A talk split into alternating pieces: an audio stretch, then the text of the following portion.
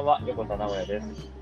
えー、と8月にですね、音声配信っていうのを11回やらせてもらってた続きでですね、また改めてやろうかなと思って、えー今回また収録をしようと思ってですね、配信をしているところです。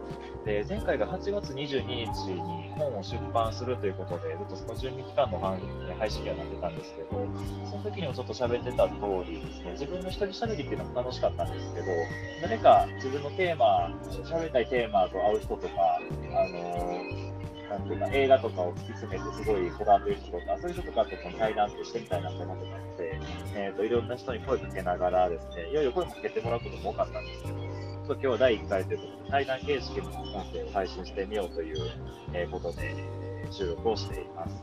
で、ちょっと今日がですね、僕今、えーアメリカの方に来てまして、えーサンフランシスコと今がラスベガスに来ているところです。朝8時なんですけど、ちょっと今対談の先が日本の夜中の方、えー夜中の東京からえー喋ってくれる方としてつなげているので、そんな感じで、えーと配信をお届けしようと思っております。えー、と今回がですね、えーと東京に住んでいるふざくんにえお願いしているので、えーふざくんよろしくお願いします。あ、お願いします。お願いします。えっ、と、はいなんて、なんて紹介しましたえっ、と、前まで大阪に住んでてですね、で、もう先月ぐらいから東京に進出してっていうところで、今活動してるってころで、いい。そうなんですよね。えっ、と、そうそうそうそう。出版、出版系になる。そうですね。今はこう出版の仕事をしてて、はい。まあなんか今やってるのはその本の編集だったりとか、はいはいはい。本のマーケティングの方をやらさせてもらってて、はいはい。この前もあの横田さんが、うんあの出された。ちょっと相談もさせてもらってね、やってましたけど。そうですね。まあなんかちょこちょこ見たりとかしたんですけど、まあ、あー僕たちは自分を変えることができないということで、そういうタイトルでね、出させてもらったうん。はそうそう今日あの出版のね講演会に行かせてもらってすごいなんかこうなんだろうな、まあ、はい僕がこうお世話になってる方が、まあ、いてて、はいはいまあ、その方と、まあ、すごいリンクするような話とか、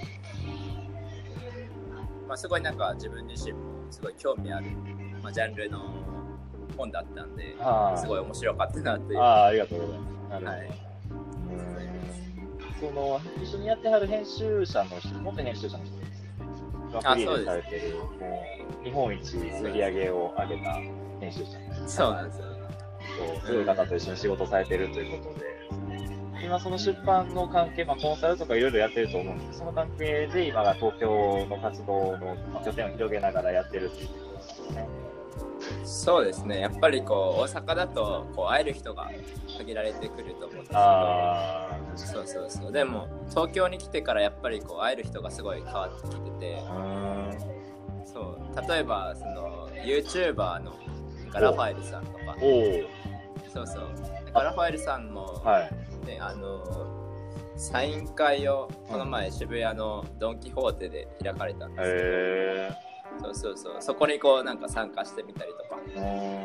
なるほど。ああ、なるほど。そういう機会がいっぱいあるってこそうですね。と。そうそうそうまあ有名な方に会える機会が結構多いですね。あ、そう。あなるほど。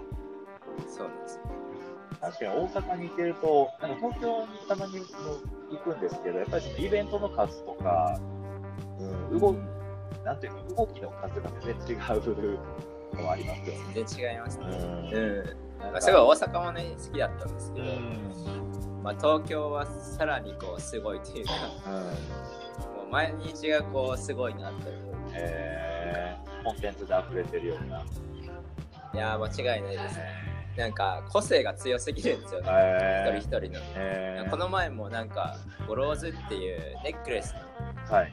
なんか木村拓哉がつけてたりとか、なんか EXILE とか3代目がつけてるようなこうネックレスのブランドがはい。あるんですけど、えなんかその店はこう日本に1店舗しかなくて、ー、なるほど。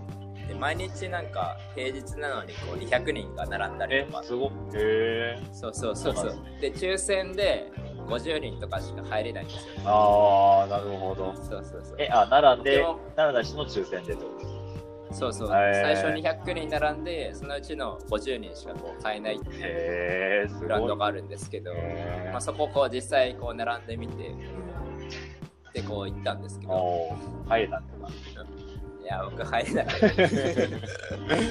で、なんか、ネックレスとかなんですけど、いなんか1個のネックレスで10万とかするんですよ。うんうんそうそうそう。えーなんかそんだけでも結構希少価値が高いというか、なるほど買う人がいてるんで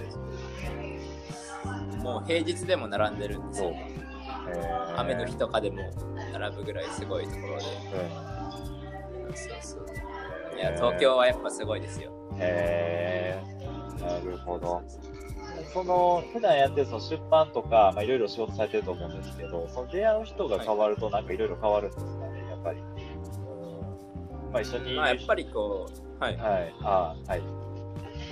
考え方はすごい変わりますよね。あ、へうんただとか、まあ、例えばこう、まあ、簡単に言うとじゃあ経営者と、えはい。じゃあ普通のサラリーマンの人って、まあ、オーラが違ったりとかはい。なんか目を合わせるだけで雰囲気とかその人の人生観だったりとか、うん。経験してきたことみたいなのを僕はすごい感じるんです、それめっちゃわかります。なんか、よ。ですよわかります。ね。人としての深みみたいな。うん。それだけでもすごい重要かなっていうか、はい。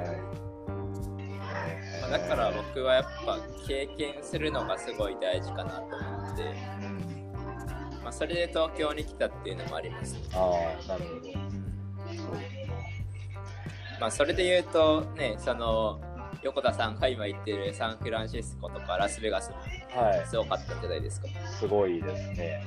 うん。いや、すごかったですね。すごいですよねいや、ラスハベガスは、あ、そうそう、サンフランシスコのちょうど昨日やったんですけど、うん、フォルサムストリートフェアっていうね、通称ハードゲーパレードっていう、もう、ちょっと言葉でも写真でもううまく伝えられないあれなんですけど、はいはい。まあ、あの、コンテンツテーマはその同性愛者の、あの、権利をみたいなところにあるかもしれないんですけども、アメリカ中からそういうもうゲイの人たち、レズの人たちっていうのが集まって、もう、なんていうか、パッと見た光景は多分、インスタには載せてはいけないような感じの、ちょっと、ちょっとやばすぎる感じのところでしたけど、まあ日本人もあんまりいないんで、そういう意味では、あの、はい。日本人、うんそあそこにいた日本人っていう意味では、だいぶレアな経験できたかなとは思ってるんですうん。なんかあれですよね。LGBT の人たちはこけど、はうなんかパンツも履かずにこうそこら辺を練り歩いてるみたいい。いや、パンツ履いてないどころか、みたいな。その先は言わないですけど。いや、ほんなと言えないですちょっとやばかったですよね。まあまあまあ、まあ、前評判は聞きながら言ってたんですけど、まあ噂通り、ああ、ああ、みたいな感じにはなりました ね。まあいや、いい意味で本当に価値観、価値観広げるというか、もう既存の価値観を壊すみたいなところでは、本当にいい機会になりましたね。ううんん、今までの前提を覆されるというか。まあツイッターとかも言ってましたもんね、確か。あ、そうそう。えっ、と、ちょうどサンフランシスコなので、ツイッター本社が市内にあったのと、あとちょっと足伸ばして、シリコンバレーの方も行ってきて、アップルの本社とか、グーグル本社、フェイスブックの本社もあったんで、それぞれ行ってきたり、なんか、あと途中で、カーネギーメロン大学っていうところ行こうと思ったんですけはいはいはいはいど、なんか Google マップ上のところ行くとなんかなくて、で、うんなんかこうやろうって思って、さまよい込んだ先が NASA やったっていう、なんか、逆にすごい。NASA すごいにさまよい込んでくっていう一日。いやーいい経験じゃないですか誰もが知ってる、ね、会社にどんどん行けるっていうのがすごいですよそう、よく僕インスタのストーリーよく上げるんですけど、追いつもうちょっと上げすぎて、うとしなぐらい上げるぐらい、コンテンツが多す、ネタが多すぎて、ちょっと整理しきれてないですけど、まあ、非常にエリアとしては面白い場所ですね。ここはうん。ぜひ行ってもらいたいなと思いながら、今日はまたラスベガス、さっき、さっき昨日の晩に着いたんですけど、そうそうそう。も濃いですね先月来てたんですよね。あー僕もそうですねね先月の頭かな8月の頭の方に1週間ほど行ってて確かに。その時は横田さんは僕は行ってないので、今回初めて。今回が初めてですそうそうそう。うんいや結構暑くないですかラスベガスいや、じあ、どうだろう。まだ夜しか経験してなくて、今朝8時なんですけど、今スタバにいるんで出たら暑いんですかね。ちょっとまあ、いや、僕が行った時は、本当に42度とかだったえ、んで、暑っ。めちゃめちゃ暑くて。そうそうそう。昨日の夕はい夜はでも、多分20度ちょっとぐらいか、ちょっと肌寒くなってパーカー着ながら歩いてましたね。はいはいはいはい、はい。なんかでも、冬とかだったら雪降るらしいんあで、へ結構寒暖差すごいかもしれないですね。ー周り砂漠の場所ですよね。もともとがそうです砂漠の場所そうです。そうですそうです。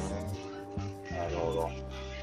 いや、まあ、ギラギラしてます、隠れ家うん。なんかいろんなホテルあるんでね。ホテル多いですね。なんか夜も見ながら W ホテルとかあるし、コスモポリタンとかあるし、なんか、うん、いろんな有名なところ入ってますね。いいなぁと思って。うん。僕もね、いろんなホテルをこう観光で回ったんですけど、なんか一番なんか感動したのが、なんかエジプトのホテルみたいあ、なんか言ってましたね。どこにあるんだろう。エジプトのホテル。な。そう。ピラミッドの形をしたホテルがあって、へで、その前にちゃんとスフィンクスも立ってるっていあう、ー。ちょっと探してみます、それ。面白そう。結構でかいんですよね。へー本当。に実物ぐらいでかいのかなみたいな。へー。なるほそうど。いろいろあそる。こがおすすめなところです。ぜひぜひ。いや、ここ本当に遊ぶにしたら一日中遊べそうな街です。いやーもう1日でも2日でも3日でも 毎日集めます。そうですね。なるほど。まだちょっとその内容も持ってお伝えしようかなと思っていますが、えっと、今回の本題いきましょうか。あ、そうですね。えっと、一応テーマみたいなのは、まあテーマというか、あの、福田君が気になる話題みたいなのがあって、それについてちょっと話したいということで、今日はちょっとお話し回ってたんで、その話に移ろうかなと思うんですけど、何の話でしたなんかそのこうツイ、まあ、それこそねツイッターでこう見てたんですけど、はい。まあ、最近こう話題のこう三崎優太三崎優の元青汁王子青汁王子ですね。まあ、100万円をこうばらまくみたいなはいはいはい。確か1億5000万とかをこう、ね、100万で、まあ、100多くの人にはい、150人ぐらいに。そうそうそうそうそうばらまくみたいなうんうん。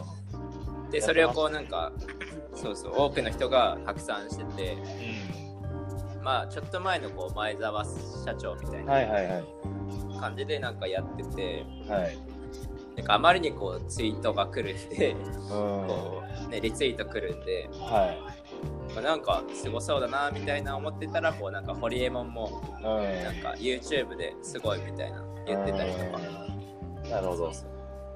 まあちょっとなんかなんだろうな。嫌いな人は嫌いなんだろうなみたいな感じはいはいはい。があって、まあ、そこでこう横田さん的にはい。どういう風に感じてるのかな。ああ、彼の行動を。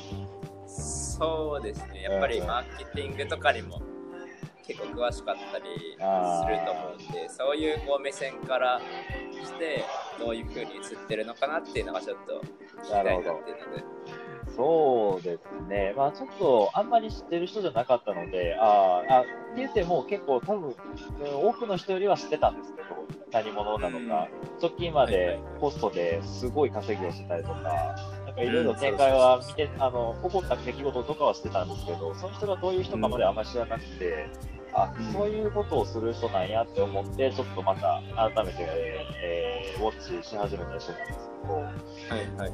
まあ、結論で言うと、今で言うと、やっぱすごい人だなって思います。ね。あんまり、まあ、って言ってもそんなに深く、あの見てたわけじゃないんですけど、なんか最初、その手法だけ見ると、例えば、はい。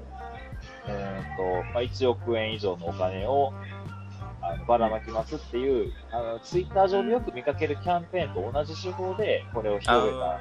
あのリツイート、フォローしてくれた人の中から抽選で何人にっていうので、まあこれってうんその結構企業とかもやったりするんですけど、あのうん。いわゆるマーケティングの中のリスト取りの、えー手法というはいか、はいはいはい。いかに顧まあ、客を、YouTuber とかねそうそうすそうそう。ね。顧客をたくさん集めて、その一覧リストアップして、そこにあの有益な情報を流して、そのリスト全体の中の何割かがあの反応したらいいねっていう、そのリスティング、リスリスティングは違います。リストのマーケティングみたいなのがまああるわけなんですけど、あまあ、それかと、まんまとみんな、あの手上げて、みたいな感じでちょっとあの下に構えてみたんですけど、あでも本質で言うと、その内容自体が、そのホリエモンが称賛している部分もそうだと思うんですけど、あのやっぱりその企業としてのその税金の部分、あの今回彼が、あの目をつけられた部分だったんですけど、ホリエモンも同じような目をつけられ方をされていて、あそうですよ、ね、そこであの共感をしていたし、そこに踏み込んで、あのなんていうか、国民を味方につけるような、あのまあ、国というか官僚側の、うん、なんていうか、あんまり良くない状態のことを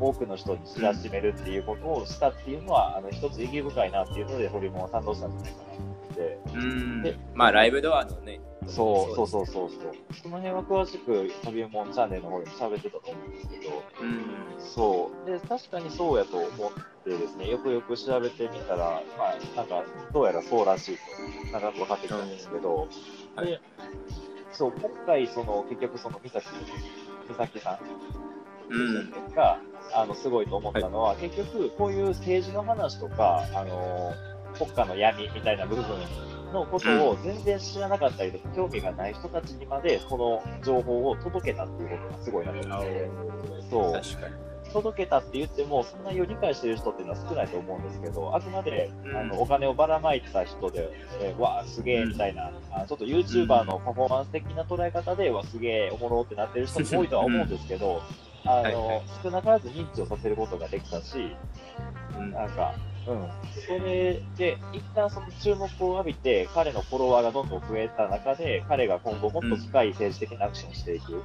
う中で、あの今まで彼に反応してなかったそういう政治のこととかが割と理解できる人たちの、うん、うん、賛同も得られるようなあの最初のスイッチだったんじゃないかなと思ってて、あのアプローチとしてはすごい、すごいことしたなと今になっては思って。うん。確かにそうですよね。うん、まあなんかその、まあ、よくこう横田さんとは抽象度のこう話をするんですけど、はいはい、抽象度高い人とじゃあその、まあ、抽象度低い人というか、はい。まあ、あんまり知識がない人はい。まあ、政治とかにも興味関心がない人に対してもこう話が通るっていうところを入り口にして、はい、でそこからこう政治の方に目を向けていくとか、はい、社会にこう関心を持つみたいなところをこう、はい、そこをこうつなげてくるところがやっぱりすごいなというかね。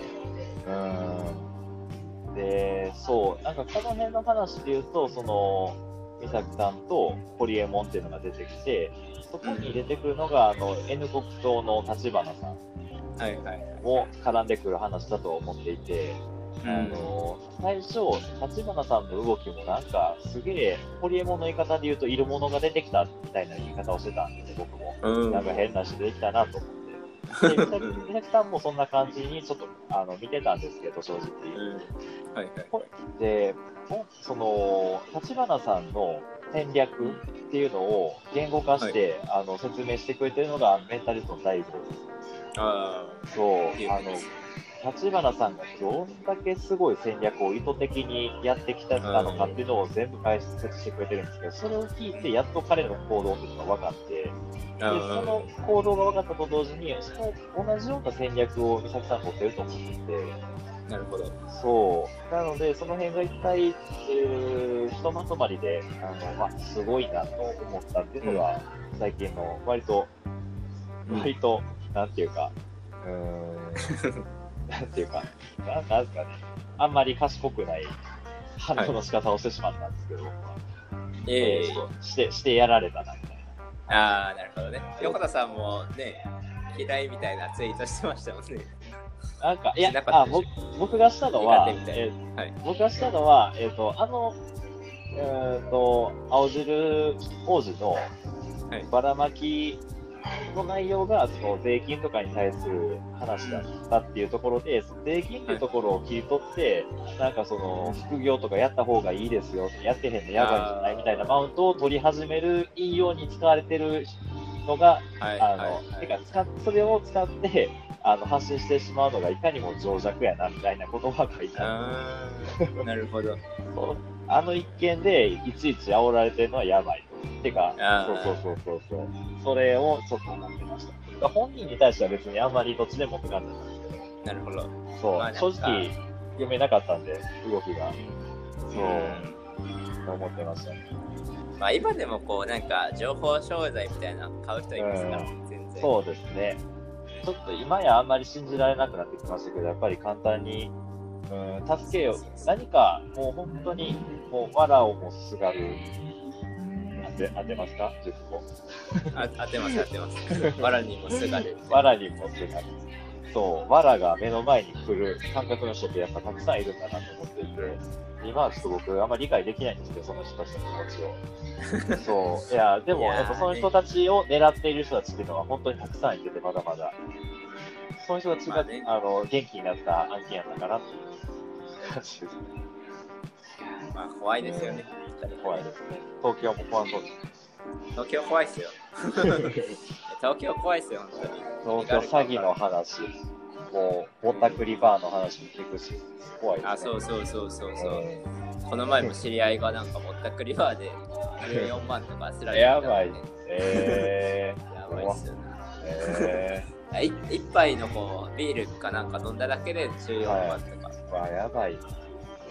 でそれでもなんか警察も取り合ってくれないらしい。え、そうなんですね。結構気をつけた方がいいと思います。えー、ちょっと東京行くのやめとこうかなって 思いますよ。まあ、逆になんかこうすごい刺激的ですけど、ななんか場所によって全然違うくて、まあ、例えば品川とかはいはい。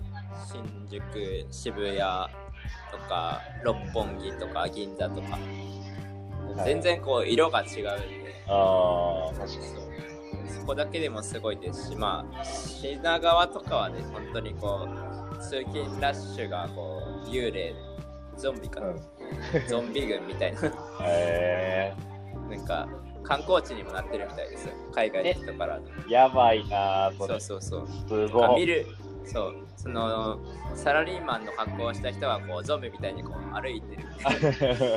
えー、ああ、それで観光地みたいな。奇抜に見えるんですね、それが。うんなるなんかおほどな。かしいですよね、普通に。まあ、そうですよね。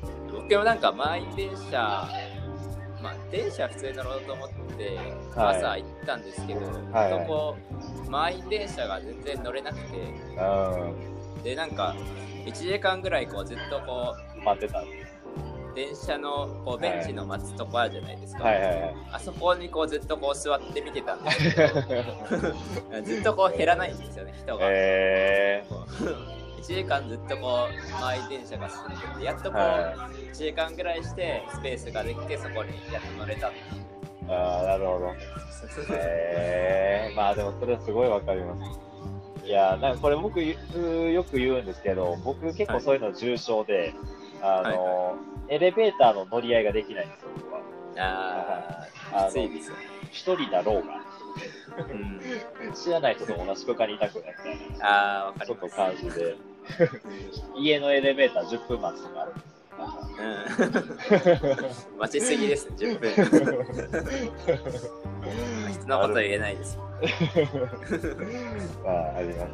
まあ、ちょっとおかしい、まあ、何が普通かみたいなところもね、まあ、やっぱそうん東京とかもそうです。日本もやっぱ平和ボケしてるみたいなところもやっぱありますよね。今回、あの、うん。サンフランシスコ来てちょっとまた思ったんですけど、さっきのボータクリーバーの話もそうなんですけど、はいはいはなんていうか、そうサンフランシスコでちょっと移動してたら、急に、急に空気がパッて変わって、い。なんか、みんな服黒いみたいな。なんか、めっちゃこそこそ、いかにも、、はいいかにもな、なんか、身なりで、あの、はいはいちょうど十字路の角で、あの、こそこそしながら、あのお お金と何かを交換してるの見えるようにいや映画ですね。そう洋画に出てくるやつ。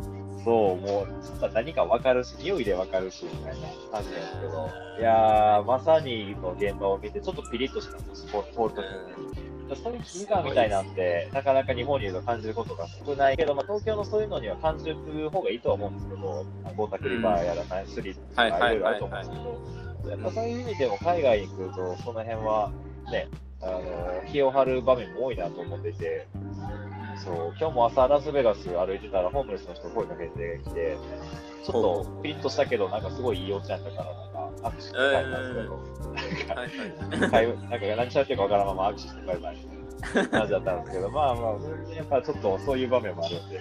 あ僕もなんか原宿の黒人の一人なんか握手なんかされて、はい、なんかそのまま歩いていこうと思ったらこうずっとなんか結構強い力で握られて、結構、なんかたまにこうぼったくりのね、はい、T シャツとか帽子とか買わせるみたいなのあると思うんですけど、あれもやっぱ日本はやっぱ危ない。原宿とか結構危ないとこ危ないなっていう、はい、って思いました、なるほど。いやでも本当そうですよねいや、なんか、まあ、なんかね、はい。いや、そうなんですよ。ね。差別じゃないですけど、ちょっと黒人やっぱ怖いですよ。怖いですね。僕も結構肌黒いですけど。黒いですね。沖縄、ハワイ行って真っ黒だし。そう、真っ黒になって。でもやっぱ黒人は怖いですよ。僕もだって怖いっすもん、黒い人。普通に。日焼けサロンとか行かないっすもん。まあでもなんか、よくあの言ってることの受け売りにはなるんですけど、あの、はい、日本で過ごしてると、やっぱり当たり前のことっていうのが増えてきて、日常がなんとなくいてても過ごせてしまうような平和な国に住んでるってことなんですよね。だから、そう。で、よく、そのドキュメンタリーのもの僕らは結構、その差別系の映画とか、あの、うん、見るじゃないですか。あの、はい、同性愛者とか、あの、白人主義、うん、黒人差別みたいなところよく見てたし、宗教の話とかよく見たんですけど、やっぱりあれを見てると、今の僕たちの生活が当たり前じゃないかって、なかなか僕とかふざくは持ってると思うんですけど、うん、それを持ってないと、本当に今の日本で生きていくっていうことに、なんか意識を向けられないなと思っていて、でよく幸せがどうとかって言うんですけど、そういう、うん、闇の部分を見ないと光って見えないなっていう話もよくするじゃないですか、僕たち。うん、そう、やっぱそういう目線でね、あのいろいろ、まあ、それこそ海外に行ってとかも、やっぱそういう経験にはなると思っているし、やっぱいいよなと思いながら今回来てるんですけど。うん、めっちゃ行ってますもんね、最近。ね、お互いにね。本当に行ってますね。ここ1年ぐらいは結構行ってる気がします。そうですね。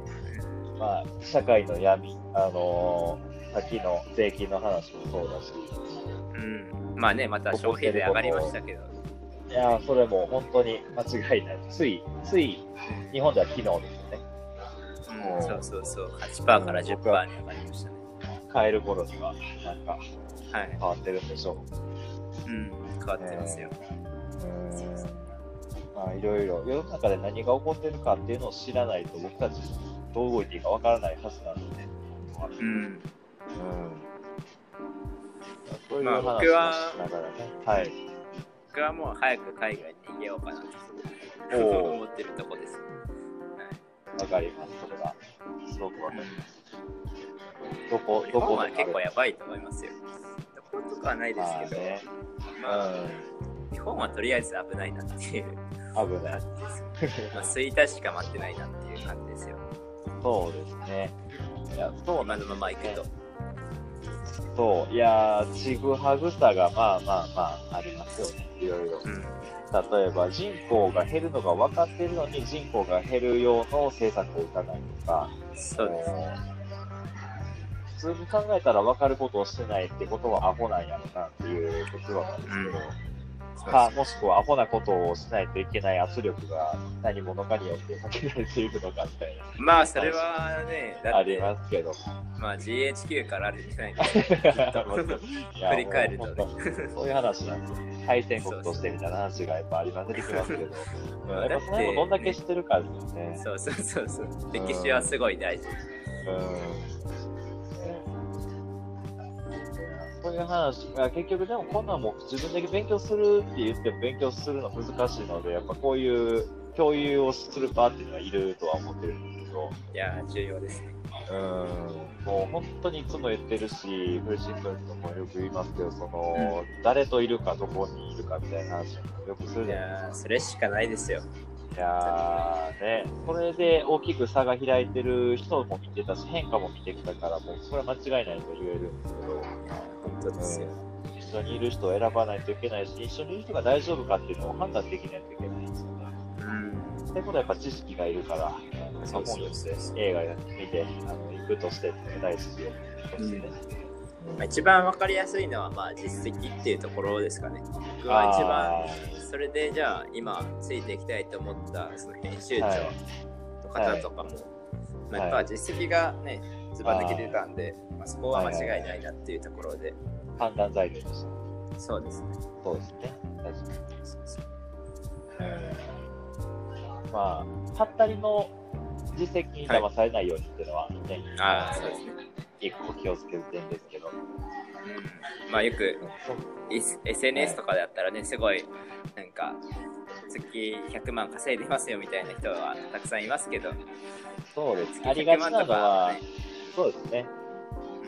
月月300万の売り上げを上げられるようになりました。もう手取りは少なかったりしたりとか。そういうって別にすごくないんでね。まあ、なんかいろいろあるので、その辺は見極められる目を持てるようにはね、しといた方がいいですけど。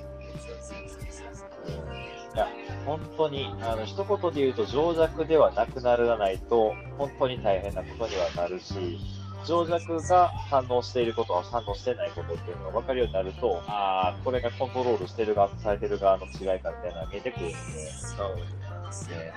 青汁の、青汁の3のまきもそうですね。うん。うん、いや、深いですよ、結構やってることは。うん、本当に。そうですまあ、そんな今度でちょっと長くなってしまったんですけど。たくさん喋りましたね。そうですね。本来だったらもう10分、15分の予定が。2、30分そうですね。まあちょっともう何本かにこう小分けしてもらったら、あそうですそうです 3, 3本ぐらいにこうまとめてもらったらちょうどいいかなと。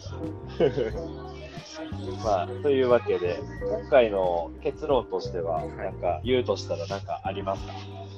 いやー、難しいですね、結論。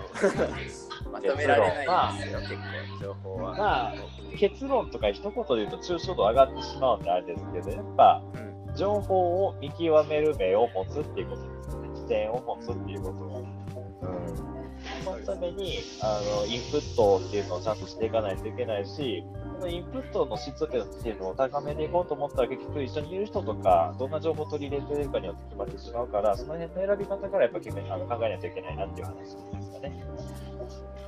いや、さすがです。あの最近こんな話ばっかりしてるんで、本でも書いてるなんかもう、うん、慣れ慣れたもんに。いや、さすがですね。いや、でもほんまにそれしかないと思ってて、その本当にそれしかないです。いつも言ってますけど。アウトプットですよね。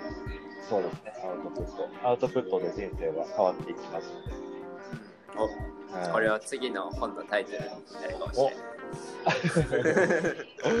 また出さないと。そうですね。お願いします。ね、まあ、そんな感じで、はい、えー、対談ということでやらせてもらいました。楽しかったですね。楽しかったですね。なんかテーマ変えて、はい、ぜひやりたいですね。確かに。まあ、今日はなんか急遽にもかかわらずこうアメリカと日本で 中継するっていうか、はい、変わった感じで面白かったですね。そうですね、ちょっとスタバおるんですけど、うるさかったかもしれないですけど、まあまあ、こんなのもありかなということで。アメリカらしい、はい、そうですね。またテーマ決めて何回かやってみましょう。はい。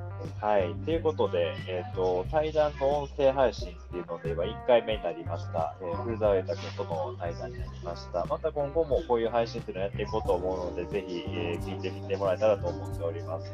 では、えっ、ー、と、終わりますか。はい、終わりまし。はい。では、えっ、と、さよなら。お疲れ様でした。はい、ありがとうございます。はい。